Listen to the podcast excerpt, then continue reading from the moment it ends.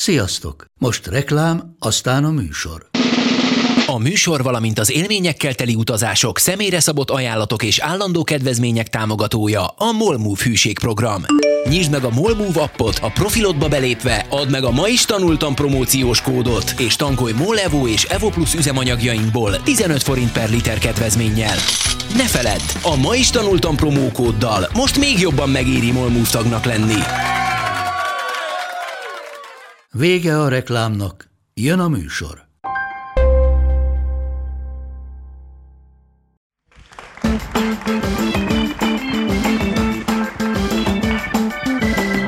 Minél kíváncsibbak vagyunk, annál jobban értjük a világot, és annál jobban érezzük magunkat benne. Ez a Ma is tanultam valamit, az Index és a Beaton podcastje Tapasztó Orsival és Balatoni Jocóval. Ebben a beszélgetésben a generációk közötti különbségekről, a tanulási képességeinkről és a figyelemről lesz szó.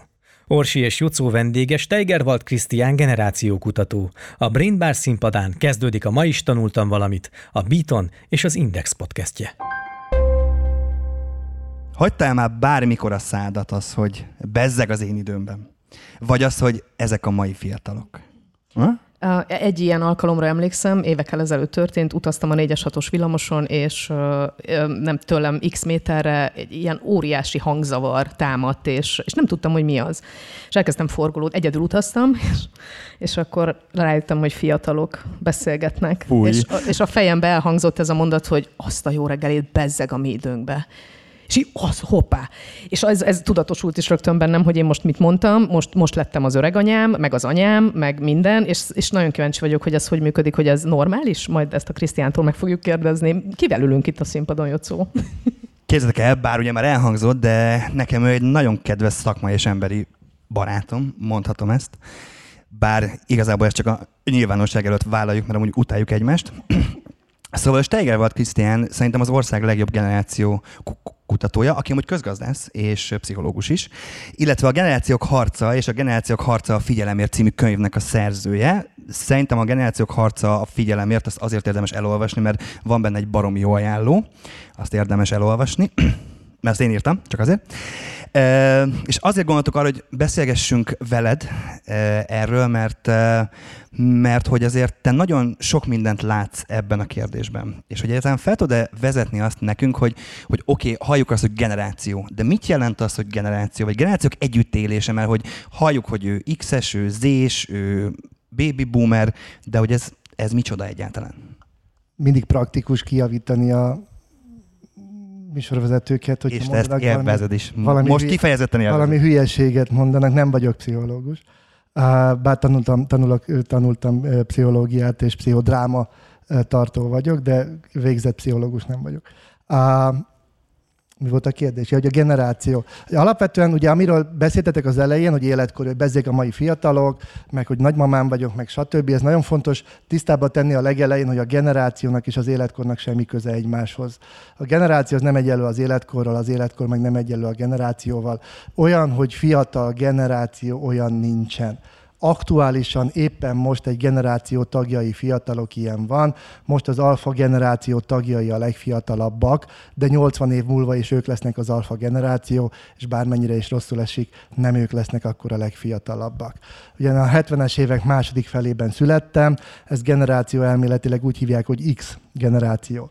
Amikor megszülettem, kifejezetten fiatalnak számítottam, akkor is már X-es voltam, most régebb óta vagyok fiatal, most is X-es vagyok, 40 év múlva meg elég szarul fogok kinézni, akkor is X-es leszek, tehát, hogy nem az életkorhoz kötődik. Van egyfajta kapcsolatrendszere, hogy éppen most az egyes generáció tagjai hány évesek, de a generáció az az egy tapasztalati gyűjtemény, egy életélménygyűjtemény, ami nagy mértékben meghatározza a reakcióidat, az értékrendszeredet, a viselkedésedet és a normákhoz való hozzáállást. Ez jellemzően az egyetfejlődés, vagy fejlődés lélektanilag az első néhány évben a legfontosabb. Ugye ott alakulnak ki az agysejtek közötti szinaptikus kapcsolatok a tapasztalatok alapján, és eldöntjük saját magunknak azt, hogy mit tartunk normálisnak.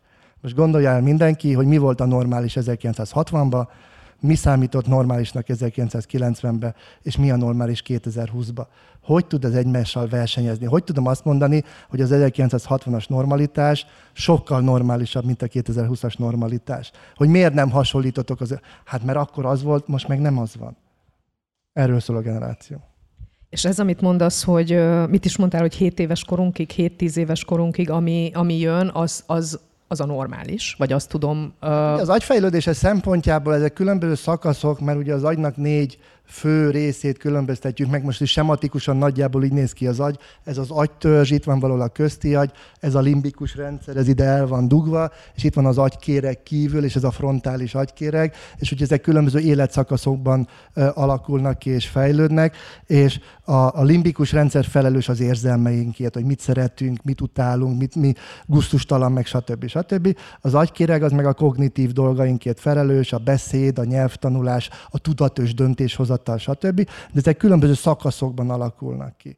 Limbikus rendszer nagyjából egy-három éves korban ö, ö, fejeződik, vagy végződik be, vagy alakul ki, ezzel szemben az agykéreg akár 18-20 éves korunkig is fejlődhet, és ugye alakulgathat, de hogy nagyjából az, hogy hogy mit fogsz szeretni, hogy hogyan tudsz szeretni, hogy hogyan állsz hozzá az élethez, hogy te hogyan viszed be az érzelmeidet, mert azért a kognitív döntéseink az érzelmeink alatt vannak jelentősen, az az élet első három évében rögzül, nagyon-nagyon sok minden az élet első évében rögzül, rengeteg minden az élet első pár hetében rögzül, meg hát egy csomó mindent hozol az anyamékből is.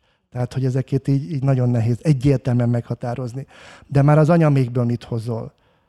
Hogy amikor én születtem, anyukám viszonylag keveset csetelt a pocakján a mobiltelefonjával, és korai fejlesztők nekem nagyon sokszor elmondják, hogy azzal, hogy a magzat fölött csetel az anyuka, már azzal egy másfajta környezetet teremtünk az anyamékben, és már másképpen jön a világra a, a, a gyermek.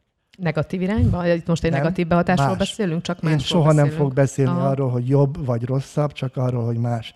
Semmivel nem vagyok jobb attól, hogy az anyám nem csetelt, mert kurva jól megcsinálta, hiszen nem volt mobiltelefon abóva a világon. Tehát tök könnyen tudta ezt megcsinálni. Most rohadt nehéz megcsinálni, hogy ne cseteljen. Melyik a jobb, melyik a rosszabb? Nem tudom. Nem vagyok egy sztár azért, mert Kalámbon nőttem föl. Az volt. Hát az egy tök lassú vágás, ezért egy elmélyült, lassú, lassú gondolkodásom van, és nem volt TikTok. Ha lett volna TikTok, azon nőttem volna föl. Kádár János TikTokon jelentette volna be a dolgokat. De nem volt. Ezért az m jelentette be a híradóba. Iper, Hosszasan. Iperpál fölkonferálta, és nagyon lassan kellett nézni. Nem jobb, nem rosszabb, más gyerekkorunkban vannak ezek az évek, amik nagyon meghatározóak, és beszélgettünk Jocóval, ezelőtt a beszélgetés előtt nyilván készültünk rá, és um, olvastuk valahol, hogy 35 éves korig jó volt Jocóval beszélgetni. 35 éves, 35 éves korunkig pedig tudjuk befogadni a, az újdonságokat, és hogy 35 éves korunk felett, hát ez már egy kicsit nehézkes. És akkor Jocó itt hozta is példának a, a mesterséges intelligenciát, hogy hát neki azzal már vannak problémái, hogy ezzel most akkor mit kezdjen. Hogy van egy ilyen határ, igen, ugye az nem a, nem a generáció elmélet foglalkozik azzal, hogy az agyunk meg a fizikai testünknek ugye vannak szakaszai, ez az age management, vagy az életkor management, vagy az életkorral foglalkozó tudományok foglalkozhatnak ezzel, vagy a pszichológia, a pszichiátria, de hogy alapvetően a, vannak ilyen szakaszok az életünkben, hogy van egy felívelő szakasz, mondjuk, hogy az agy kapacitása fejlődése szempontjából, a kognitív képességeink fejlődése szempontjából, ki mire tippel, hogy akkor vonjuk be a közönséget is, hogy nagyjából hány éves korunkban van az agyunk, meg a fizikai testünk a kapacitása csúcsán. Mikor érünk el oda, hogy na, ott jó vagy. Nagyjából 22-23 egyéntől függően, de körülbelül 23 plusz-minusz egy-két év. Ott fönn vagyunk a csúcson, addig, ami képességeket megtanultál, azokat utána tudod fejleszteni. Új képességeket már klasszikus, hagyományos módszerekkel nem nagyon tudunk fejleszteni, tehát ott már azért pszichodráma, mindenfajta egyéb uh, dolgokba bele kell nyúlni, hogy, hogy meg tud uh, ezeket változtatni. 23-24 csúcson vagyunk, ott egy picit standarden ott vagy a csúcson, és hogy tanulás szempontjából nagyjából 35 éves korunkig nagyon befogadó az agy. Tehát ott azt mondja, nagyjából, hát neked sokkal több, tehát hogy vannak, Azért olyan, nem. Okay, vannak olyan emberi egyedek, akik mások a, a, a tanulás szempontjából, ugye azért ülsz te itt, ahol. Uh, nem nyalok többet, ez nem, nem áll jól Az ez végre, végre azért áll kellett egy színpadra nekem. ülnünk, hogy ezeket így kimondja. Szóval hogy nagyjából 35 éves korig átlagosan képesek vagyunk befogadni új dolgokat, és valahol az evolúciós pszichológiával kapcsolatosan, hiszen nem éltünk annyira sokat az emberiség történelmében, hogy lett volna értelme az emberi agynak 35 év fölött is dolgozni, hogy nagyjából 35 éves kor fölött az agyad azt mondja, hogy kisgazdám, álljál le. Te már annyi mindent tudsz.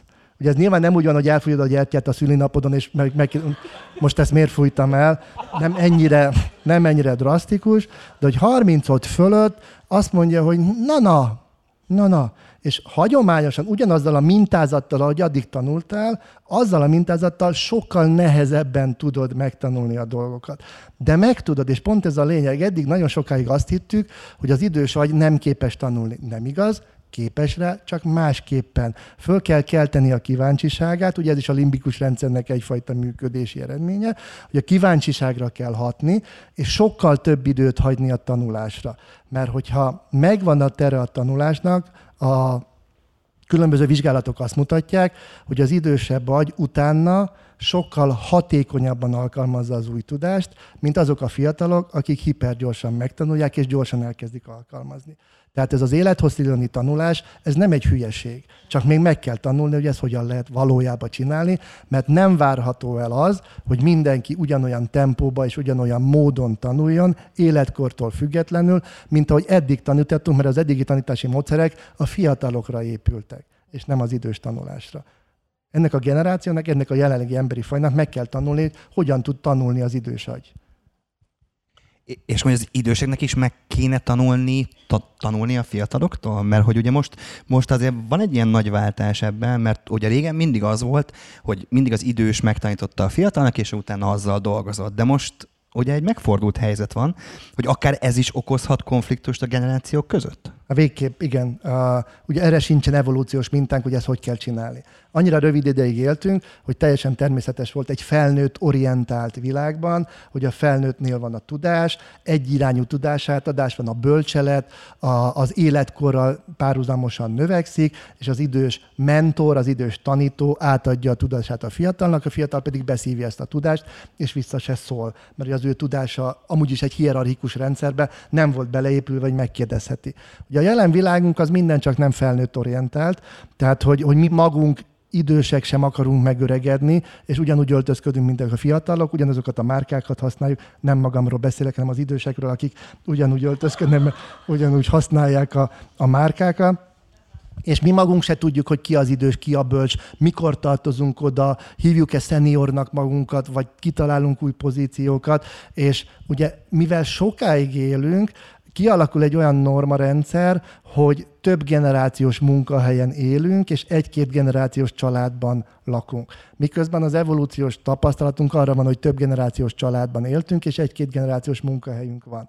És ahhoz, hogy a munkahelyen hatékony tudjunk lenni, mert a modernkori ember sikere nagyon sokszor a munkától függ, most meg kellene tanulni olyan skilleket, amik nem a mi generációnk generációs sajátosságai, hanem a következő generációk tanult képességei. És ehhez iszonyatosan nagy nyitottság kell, iszonyatosan nagy önismeret kell, iszonyatosan nagy olyan belső motiváció, hogy én most leüljek a gyerekem mellé, és megtanuljak vele Minecraftozni. És ne azt mondjam, hogy miért ezt a hülyeséget csinálod gyerekem, miért nem tanulsz, mint apád latinul matekot, mert annak van értelme, és ne youtubereket nézzél, mert az a pogány induló a seggéből él, ez egy hülyeség, nézd meg, és akkor Balatoni Jocónak milyen jó tanítós poszkásztjai vannak, tehát így nem tudsz kapcsolódni. Egyirányú tudásátadás nincsen. Ugye a, a, a B2B-ben is azért van reverse mentoring, mert hogy, hogy akkor jó egy mentor folyamat, hogyha mentor-menti oda-vissza tanul egymástól. De ez nincs bennünk, ezt meg kell tanulni.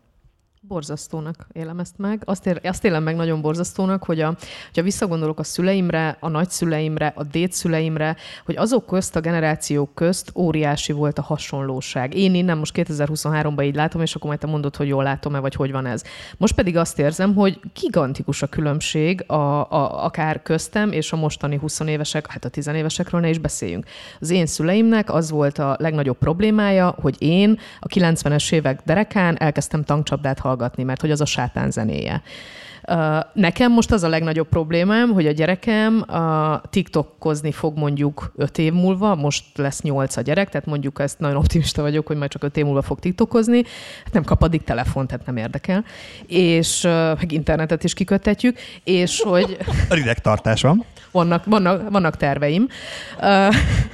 De hogy értitek, hogy, a, hogy az én félelmem nem a tankcsapda, és hogy Mennyország turiszt, hanem az én félelmem az, hogy a gyerek mit fog, tehát nyilván most, most akkor elmegyek a másik végletbe, és nem is annyira véglet, mert a környezetemben is van ilyen, van olyan ismerősnek ismerőse, akinek a gyereke egy TikTok trend miatt meghalt borzalmas. Tehát hol, mi, a, mi a fene történik? És akkor na, itt érzem magam a saját nagyanyámnak, hogy úristen, hol tartunk, és hogy, na, szóval ezt, hogy óriási különbséget érzek így a mostani generáció között, és hogyha mondjuk magamat nézem, és anyumékat, és nagyszüleimet, és mit lehet ezzel kezdeni? Akkor most egy picit azért legyen már pszichológus, meg pszichodráma vezető hallgatunk. Teljes mértékben igazad van, régen minden jobb volt. Tehát egyszerűen egyszerűen botránya. Amíg csak egy tévécsatorna volt, nem kellett gondolkodnom, hogy mit van. nézek, ugye? Meg nem TikTok miatt volt egy normális, rendes világháború, abba haltak meg az emberek.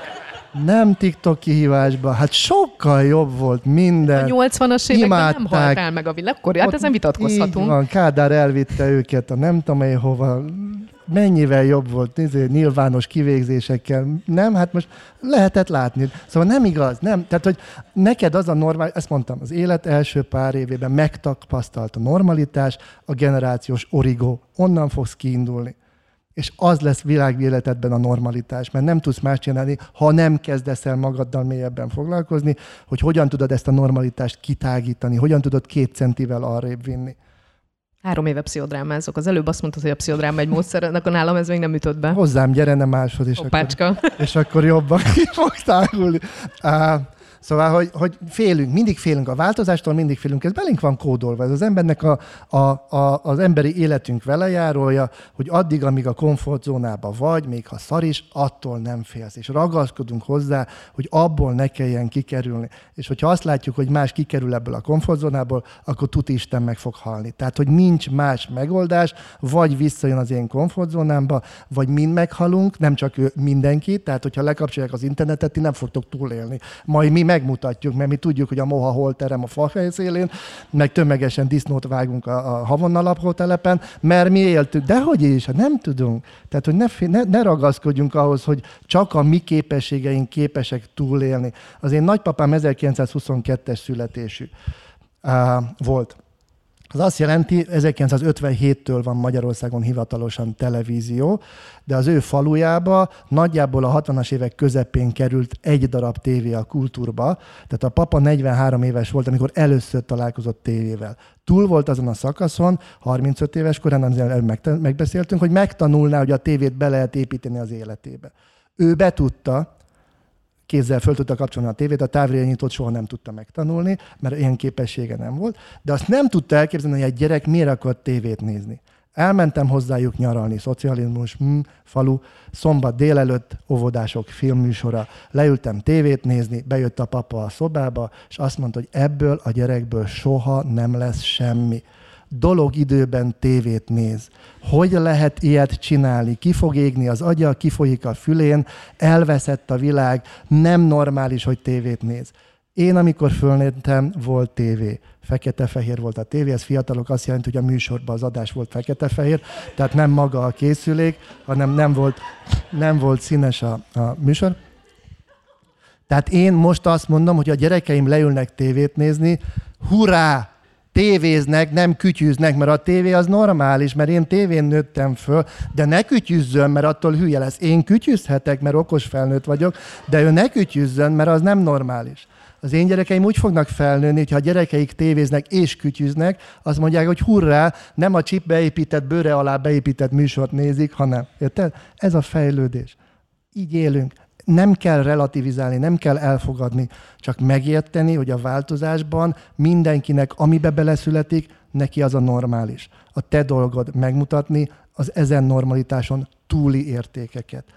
És ez mindenkinek egyénileg van egy ilyen normája, vagy mondjuk van egy társadalmi norma, amit megélünk? Mert például, ha én azt mondom, hogy Antal Józsefnek a halála, akkor az én generációm az mit fog mondani? Na, mit? Mit, mit mond? A kacsamesék. Nem, hány, ugye? hány ember tudja ezt ugye? a, ezt a kacsamesék kacsameséket? vasárnap délután Jó félbe szakadt, és soha többet nem folytatták, mert egy öreg bácsi meghalt. Te- Tehát azért vannak ilyen normák, de mondjuk te például ugye jártál Nepálban. És én be a könyvedben nagyon szeretem ezeket a nepáli, ne, nepáli történeteket, hogy, hogy mit tapasztaltál mondjuk Nepálban, hogy, hogy ott más, vagy nem más, vagy, vagy mi a helyzet az, hogy elmész egy tőlünk viszonylag távol lévő kultúrába, azt gondoljuk, hogy egy lemaradottabb kultúrába, ott valóban látszik mondjuk a generációs lemaradás is, vagy, vagy ez csak az én kényszerképzetem? Innen nyugatról, ugye? Piackutatásban azt szokták tanítani, hogy egyszerre ne tegyél föl három kérdést, mert a, a Jó, de azt gondoltam, hogy válaszadó... mert én olyan vendégekhez szoktam hozzá, akik értenek három kérdést egymás után, de elfejtettem, hogy ma te vagy, De szóval a, de a kérdést de az értettem. utolsóra úgyis emlékszem. téged próbálok nevelni, tanítani arra, hogy Engem. a korom, már legalább a 35. koromat tisztelt hallod. Elmúltam már 35, Tehát tehát térjünk vissza a brain barra, hogy esetleg erre fizettek be az emberek, hogy uh, uh, alapvetően a generáció az egy helikopterfiú, tehát hogy én nem, az, amit generációkról bárhol beszélünk, az, hogyha lemész össztársadalmi szintről kisebb csoportokra már nem igaz, de egyén szintjén biztos, hogy nem. Tehát nem tudok olyat mondani, hogy egy tipikus Z-generációs mit csinál, mert nincsen tipikus Z-generációs. Ennek ellenére, hogyha elmondok Z-generációs ismérveket, akkor szinte mindenki magára ismer, aki Z-generációs, vagy látott már valaha Z-generációs. Tehát nagy mértékben függ a személyiségettől, a DNS-ettől, a mikrokörnyezetettől. Tehát most bocsánatot kérek bármelyik OSZDI hallgatótól, de hogy egy OSZDI bányász családba született X-es, meg egy Budapest második kerületi bankár családba született X generációs nagyon nem hasonlít egymásra, de vannak össztársadalmi uh, alapnormák, például, hogy érti azt, hogy mit jelent, hogy hétfői adásszünet. Uh, az én gyerekemnek, amikor azt mondom, elmegy a térerő az autóban, és Pepa Malacot néznek Balaton felé, és leáll a Pepa Malac, és megőrülnek, hogy ez hogy lehet, hogy valami téridő kontinuumba kerültünk, hogy mi az, hogy leáll a Pepa Malac, és akkor mondom neki, hogy kisfiam, meg kislányom, apának gyerekkorában hétfőn nem volt tévéadás, akkor úgy rám néznek, és akkor mi van? Eleve nem érti a mondatot, tehát hogy mi az, hogy, mi az, hogy tévéadás, mi az, hogy műsorújság és akkor elmesélem neki, és akkor lányom ilyen nagyon, mert ő szereti az apját, tehát ő nem akarja, Még. nem, nem akarja hülyének nézni. Igen, mert apáca lesz, ő még nem tudja, de ez hasonló, mint amit te mondtál, Rosi. Egyeztessünk majd a Igen. terveinket, mert szerintem tanulni tudnánk Hát ő egymást. szereti az apját, és nem akar hülyének nézni, és akkor rám néz, hogy jó van apa, és akkor hétfőnként YouTube-ot néztetek. és, és tehát, hogy, hogy vannak ilyen kulturális történetek, és tulajdonképpen a generációs változás az részben arról szól, hogy milyen globális kultúraváltás történik, és ez hogyan hat az egyére. Tehát a trendkutatás és a generációkutatás között a kapcsolat, hogy a trendkutatók megmutatják a trendeket, a generációkutatók meg az, hogy ennek milyen hatása van az emberi fajra. Nyilván ro- rohadt erős kulturális különbségek vannak, eh, tehát amit én tudok mondani, ez a magyar lokális kulturális okozatok befolyása, ezt a mondatot nagyon bonyolultan fogom befejezni, hatása az emberi fajnak a működésére egzisztenciálisan és ö, multifunkcionálisan. Nem tudom, mit akartam mondani, bele, belezavarodtam ebben a mondatba. De hogy, hogy igen, tehát hogy, hogy a kultúra nagy mértékben befolyásolja a normalitást. Tehát, hogy amit az elején is mondtam, mi volt a norma a gyerekkorodban, gender szempontból például, hogy mi a norma. Előadok egyetemen, és mondom, hogy a generációk és a két nem. És akkor jelentkeznek, hogy miért csak erről a kettőről beszélek. És mondom, a gyerekek, a bácsi, amikor megszületett a dinoszauruszokkal, akkor kettő volt. Tehát én, az én origóm az onnan indul, hogy akinek fütyije van, az fiú, akinek nunusa, az lány. Tehát én messzebbről indulok, te, te, a te szinted itt van, könnyebben vagy uh, divers, mint én, aki innen indul. De képzeljétek el a nagypapám, akinek mondtam, hogy 1922-ben született, tehát nem István királlyal, meg Dózsa Györgyel, hanem a 20. század elején. Az ő Tolna megyei falujában nem volt két nem. Voltak az emberek, meg az asszonyok. Volt a gyerek, meg a kislány. Tehát az ő diverzitása baromi messziről indul, és tessék figyelembe venni, hogy az ő nem azért nem tud alkalmazkodni, mert szemét, hanem azért, mert a pszichés behúzalózása ebbe a témában nagyon messze van ettől a normától, és annyira gyors és mély a változás, hogy ezt nagyon nehéz követni. És ez országok között is így van. A, ugye ez a, a visszatérő példám kulturális különbségben Nepáról, hogyha valaki volt ilyen mély Ázsiában, az tudja, hogy, hogy Ázsiában azért a, a, a emberi ürülékek ürítése az, az, az nyilvánosabb, mint Európában, tehát hogy itt csattan a földre minden, ami a szádon, orodon kijön, és ez nekem olyan fura volt. És, és amikor már nagyon-nagyon idegesített, akkor így megkérdeztem a nepáli kísérőmtől, hogy, hogy, hogy Náres, figyelj, mindenki az orrát kifújja a földre, hogy valami, hogy nem lehet, nem, Orsi, szereted ezt a témát, látom az arcodon, hogy nem lehetne valahogy másképpen ezt csinálni. És mondja, hogyha Krisztián, hogyha ennyire undorít, akkor miért teszed bele egy papírba, és zsebedbe hurciválod egész nap magaddal? És akkor erről nem nagyon tudtam mit mondani. Szóval, hogy ezek a kultúrák, hogy mi a normális. Mindig az a normális, amiben felnősz. És neked a másik lesz a fura. És hogy az egész 21. század arról szól, hogy próbáljuk már megérteni az én küldetésemben a generációk közötti normalitás különbségét, mert nem a jóról és a rossz harcáról beszélünk. Nem jobb a digitális képesség a 20. századi képességgel szemben, hanem más.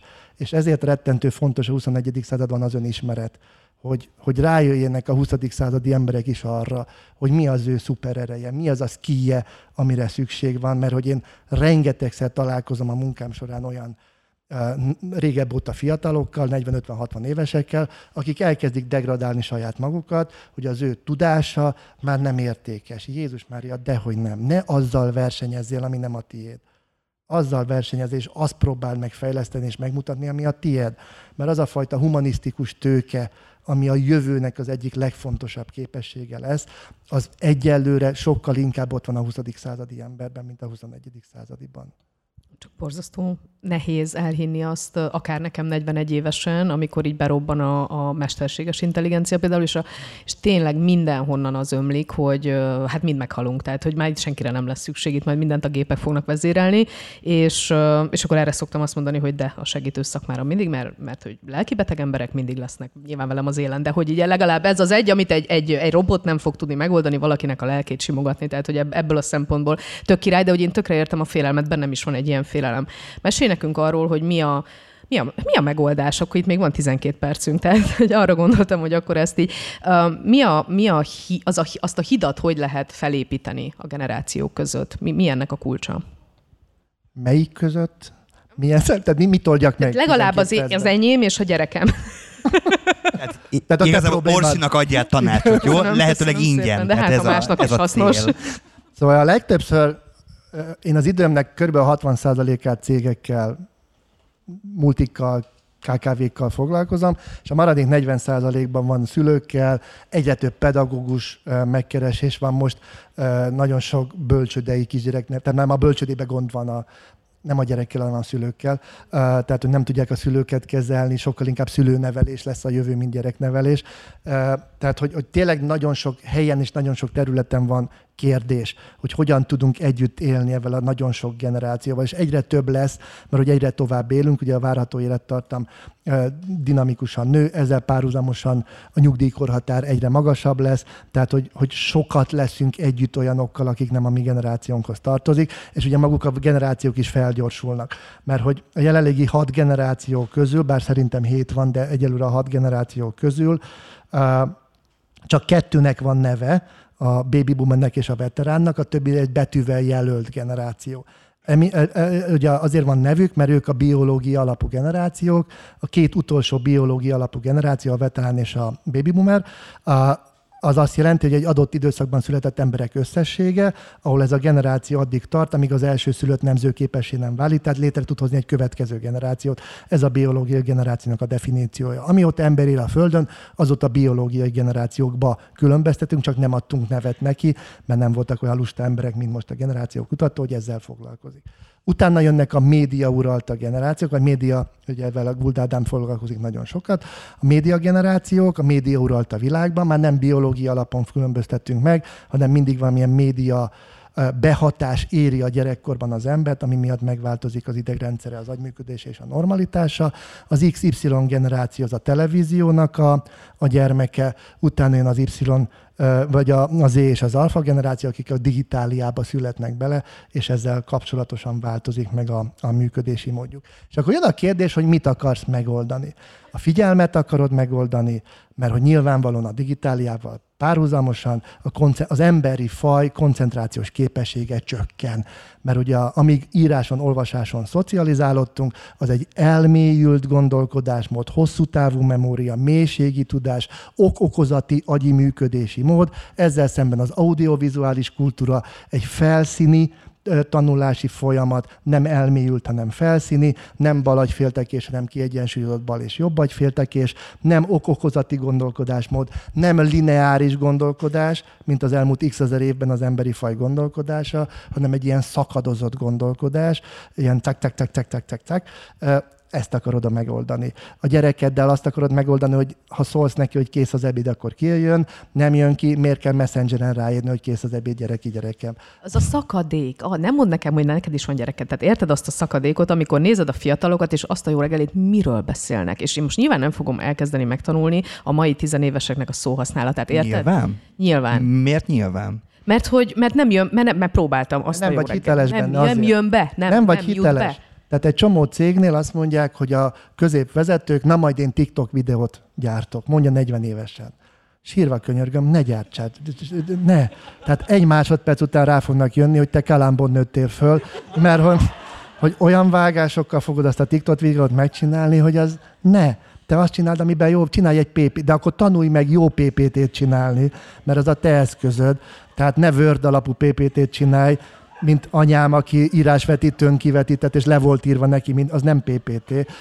Azt tanul meg. Tehát, hogy hogyan tudjuk lefordítani a 20. századi értékeket 21. századi nyelvre, vagy áttenni 21. századi platformra. Nem az a cél, hogy eldobjuk az értékeinket, nem az a cél, hogy lemenni kutyába, mert hogy most a digitális az egyetlen, és akkor kinyaljuk a fiataloknak a popóját, mert akkor nekünk jó lesz. Ez egy zsákutca. Az összes cég, aki ebbe belekezdett, az, az zsákutcát választott megtartani a 20. századi értékeket, de fordítsd le 21. századi platformra. Ha a tanítás, az edukálás a cégbe nem megy könyvből, akkor dobd el a könyvet és tedd át applikációra, és fejlesz gamification és fejlesz le olyan dolgokat, ahol a szabályokat át lehet adni, és, és meg lehet tanulni.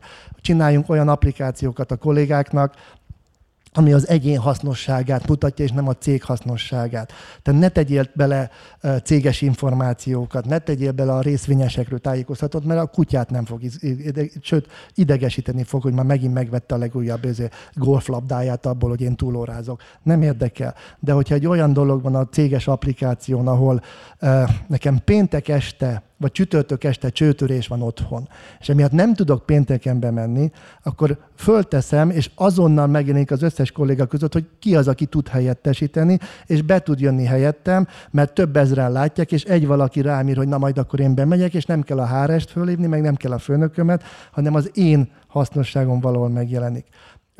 Hogyha a mai fiataloknak, akik 24 per 24 online vannak, az a jó, hogy digitális jelenlét, akkor ne tiltsd a munkahelyen a mobiltelefont, mert csökkenti a lojalitást, csökkenti a hatékonyságot kimutathatóan.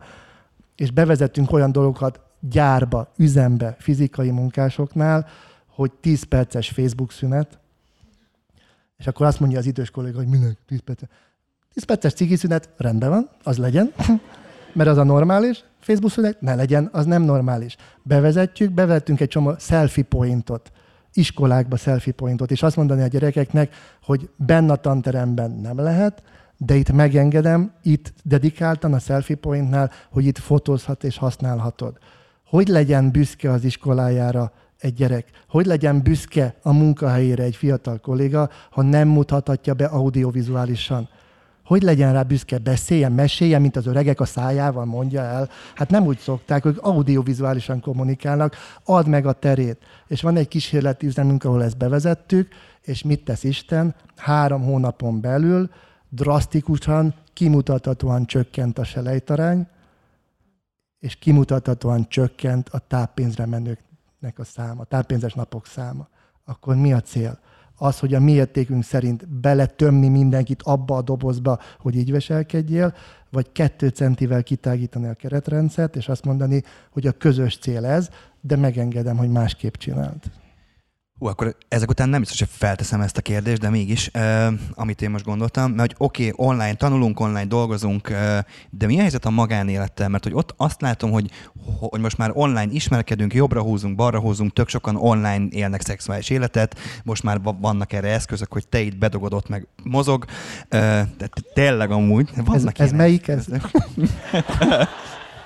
Majd elküldöm, jó? És és azt veszem észre, hogy egyre kevésbé tudnak az emberek offline kapcsolódni. Tehát, hogy hogyha valakivel először online kapcsolódsz, akkor az offline kapcsolódás már í- így megy. Ha először találkozol valakivel, bármilyen helyzetben, most nem feltétlenül a szexuális helyzetre gondolok, akkor akkor van egy ilyen kis teszetoszaság, és nem azért, mert béna az illető, hanem mert, hanem mert hogy online így megy az embernek az, hogy így izé, menőbb vagyok, laza vagyok, de hogy akkor tudunk még igazán offline kapcsolódni, vagy már elengedhetetlen az online kapcsolódás az offline jól működő kapcsolódáshoz. Ezt így Nézzük körül. vannak. Á, jó, de ővel nem szexelek, csak mondom, tehát, hogy így. Azt gondolom, az offline kapcsolódás nem csak a szexualitásról szól. Ja, hát, tényleg, itt, várjál, bo- bo- itt bocsánat, akkor rosszul emberek, éltem tehát hogy 35 működik. évig. A digitális transformáció egy dologra tanított meg minket, hogy lehet másképpen is csinálni. Tehát, hogy jönnek új alternatívák. És hogyha ha lehet online is kapcsolódni, akkor ott van az opcióban, hogy öt évvel, tíz évvel ezelőtt egy konferencia után az emberek nagy többsége oda ment az előadóhoz, hogyha érdekelte valami. Most rám ír a LinkedIn-en egy nap múlva. Miért ne? És rám ír a LinkedIn, hogy találkozunk majd máskor. Az is egy offline kapcsolódás, de van egy új lehetőség ennek, hogy hogyan tudod megcsinálni. Mi a normalitásod? A nagypapámnak 1922 nem Szent István, nem Dózsa György, nagypapámnak semmi nem volt a gyerekkorában, semmilyen audiovizuális eszköz. eszköz. Neki az, hogy 15 évesen hátra mehetett a szalmabálam mögé, és ott hm, a szomszéd kislányjal, élete legizgalmasabb pillanata volt. Most egy 15 éves gyereknek nehezen tudsz mutatni izgalmas pillanatot, mert már sokkal jobban tud mindenfajta szexualitásról mindent, mert hogy hozzáfér egy ilyen eszközhöz. Nem ő hozta magával, itt várta. Nem ő fejlesztette ki, mi felnőttek csináltuk meg. Nem ő forgatta le ezt a filmet, mi felnőttek. Nem ő nem védette le ezt, hanem nincs levédve. Értitek? Tehát, hogy olyan teret biztosítunk a gyereknek, sipákolhatunk ezen, de drága jó felnőttek, kinek a felelőssége ez, hogy az a mai gyerek hozzáfér egy ilyen pornográf tartalomhoz határtalanul. És utána mondhatjuk azt, hogy a mai gyerekek szexuális kapcsolata beteges. Tényleg? Tényleg? Tehát, hogy ez, ez a gyerekeknek a hibája? Kinek a hibája? Senkinek nem a hibája. Ez így alakult. Annyira gyorsan történik ez a technikai fejlődés, annyira gyorsan történt, főleg a COVID után a digitális transformáció. A COVID után az offline közösségek száma drasztikusan lecsökken, félünk egymástól. Az a mintázat van a felnőtt lakosságban is, hogy nem offline kapcsolódunk, hanem online kapcsolódunk. Akkor mit várunk a jövő generációjától? A jövő generációja mindig az előző generáció dolgait adaptálja és felnagyítja. Ez a dolga. Mi is ezt csináltuk. Semmi más nem tud csinálni. Annyira durva számomra, hogy azt mondod, hogy és ez teljesen rendben van. Ha elfogadod, hogy teljesen rendben van, utána tudsz cselekedni. Amíg nem fogadod el, addig az agyad küzd, küzd, küzd, és azt mondod, hogy nem jó, azt csinálja, amit én akarok. Ha elfogadjuk, hogy rendben van, utána vagy cselekvő képes, és azt mondod, hogy nem relativizálom az internet veszélyeit, hanem beavatkozok, és elkezdem tanítani arra a gyerekeimet, ami szerintem jó. Nem tiltom, én személy szerint nem biztos, hogy jól csinálom. Nem vagyok szupermen, ne tőlem várjátok, hogy mit csináljatok a gyereketekkel. Én azt csinálom, hogy nem tiltom az eszközhasználatot, de nagyon erősen korlátozom térben és időben, és mellette egy csomó minden egyéb opciót is adok.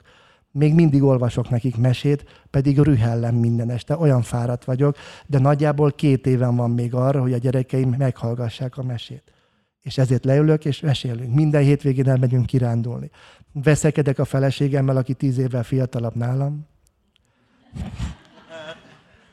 Veszekedek vele, hogy a kirándulásra ne vigyünk el mobiltelefont, nem kell lefotózni, nem kell a gyerekről minden nap tízezer kép, nem kell. Rólam egész gyerekkoromban nincs annyi kép, mint a gyerekeimről egy fél nap. A kutya nem fogja végignézni, nem kell, hagyjuk otthon. De ezek küzdelmek, mert ő meg azt mondja, hogy ő meg szeretné megörögíteni, mert neki ez fontos. Na akkor kinek van igaza? Szóval, hogy annyira sok kulturális érték különbség van együtt élő, családon belül élő kasztok, emberek, generációk között, hogy ember legyen a talpán, aki igazságot akar tenni. Ne tegyél.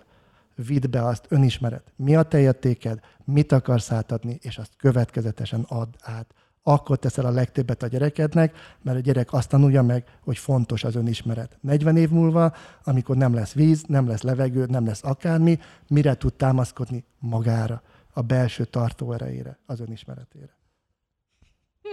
Hát azt hiszem, hogy kaptunk ma épp eleget. Villog itt, itt, ti nem látjátok, itt előttünk nulla, nulla pirosan így villog. De már vagy öt, időnk, öt, perce, öt perce villog. villog a kis ezért, alárt, vagy alarm felirat, úgyhogy... Ezért mondom ki azt hangosan, hogy a második évadban a podcastünkben természetesen el kell jönnöd, mert rengeteg kérdés van bennem még, úgyhogy remélem el, és legalább a stúdióban nincs ilyen gaz mögöttem, mert hogy vég szúrta a nyakamat, és próbáltam úgy tenni, kulturáltam mindenkit. Beszélj a szakszervezettel, hogy szólok a szakszervezet isnek, hogy szóljon. Nagyon szépen köszönöm köszönjük. Köszönjük. Krisztián, szerintem nagyon-nagyon fantasztikus volt. Köszönjük szépen.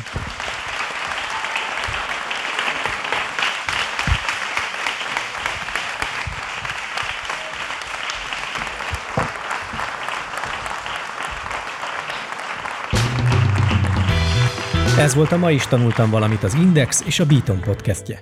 A műsor a Béton partnere.